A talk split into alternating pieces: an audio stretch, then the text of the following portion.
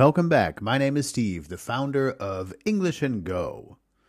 Today is the first day in over 60 years that no nuclear power plants are producing electricity in Germany. The last three plants were taken off the grid last night. Of course, these nuclear power plants are not off, as such plants take weeks to actually shut down safely. But they are not actively producing power. Now, despite what you will read in the comments section of news sites, and despite the wailing of a couple of CDU politicians, this is the right choice for Germany. Why?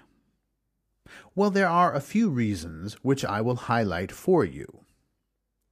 The first reason is obvious. The vast majority of Germans want and have wanted for decades to shut down nuclear power. Many Germans have been trying to get rid of their nuclear power plants for 40 years. In the last election, Chancellor Olaf Scholz ran on a slogan, Respekt für dich, which literally translates to respect for you, but actually translates more like listening to you or hearing you. So, shutting down the last three nuclear power plants is an example of listening to the citizens. In fact, it's an example twice.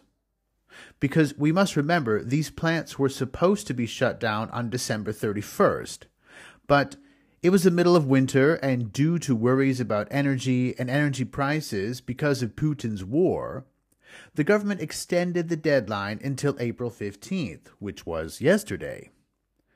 So, again, an example of listening to the people and adjusting the situation as needed. This is what good governments are supposed to do. The second reason shutting down these last three power plants was right is because Germany doesn't need them.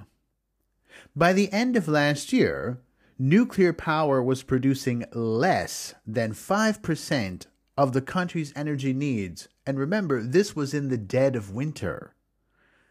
The fact is, Germany produces more power than it uses.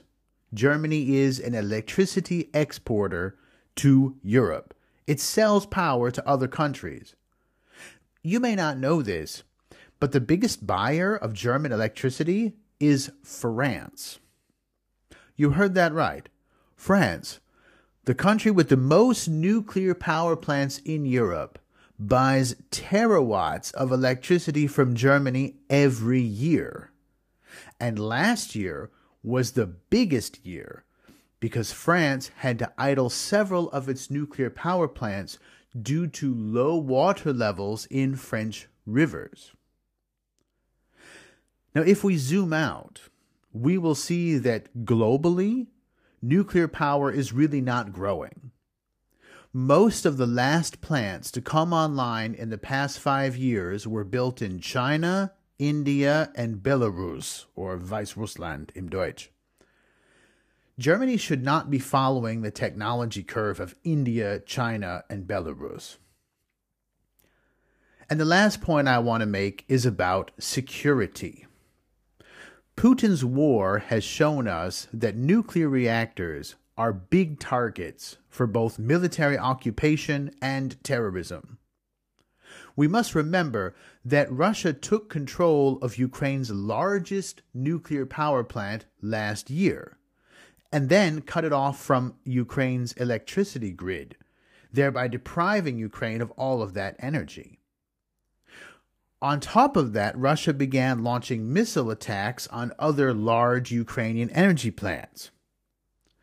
These attacks were effective in the short term, but over time they became less effective, and now they're completely not effective at all. They are, in fact, a failure. As of today, Ukraine is exporting electricity again. I mean, how is that possible? Decentralization. By rearranging their power system and by relying on smaller independent energy producers, Ukraine has made their power grid much safer and much harder to disable. They did not do that alone. Many countries, including Germany, have helped Ukraine to do this. And these countries saw very clearly that decentralized power systems are both more flexible and safer. In fact, Putin's war has shown us that big nuclear power plants are not the future. Instead, decentralized power systems using many different input types are the future, and Germany is leading that future. So we can hear Friedrich Merz and Jens Spahn whine about turning off the power plants, but you can ignore them. Remember, Merz was paid millions over the years to support big energy companies, so he's supposed to whine for them. I mean, he is their paid donkey after all. What about Jens Spahn? Well, we have to remember that Jens Spahn was all for the nuclear power shutdown three years ago when the CDU was in government. Today, he's against it because, well, the CDU was not in government. And, I mean, it's Jens Spahn. He showed us over and over again during the coronavirus pandemic that he's really not capable. If Jens Spahn is against something, it must be the right thing to do. And it is.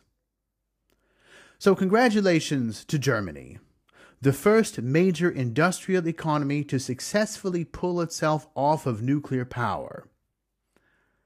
And tomorrow we can ask ourselves the question what are we going to do with all that nuclear waste anyway?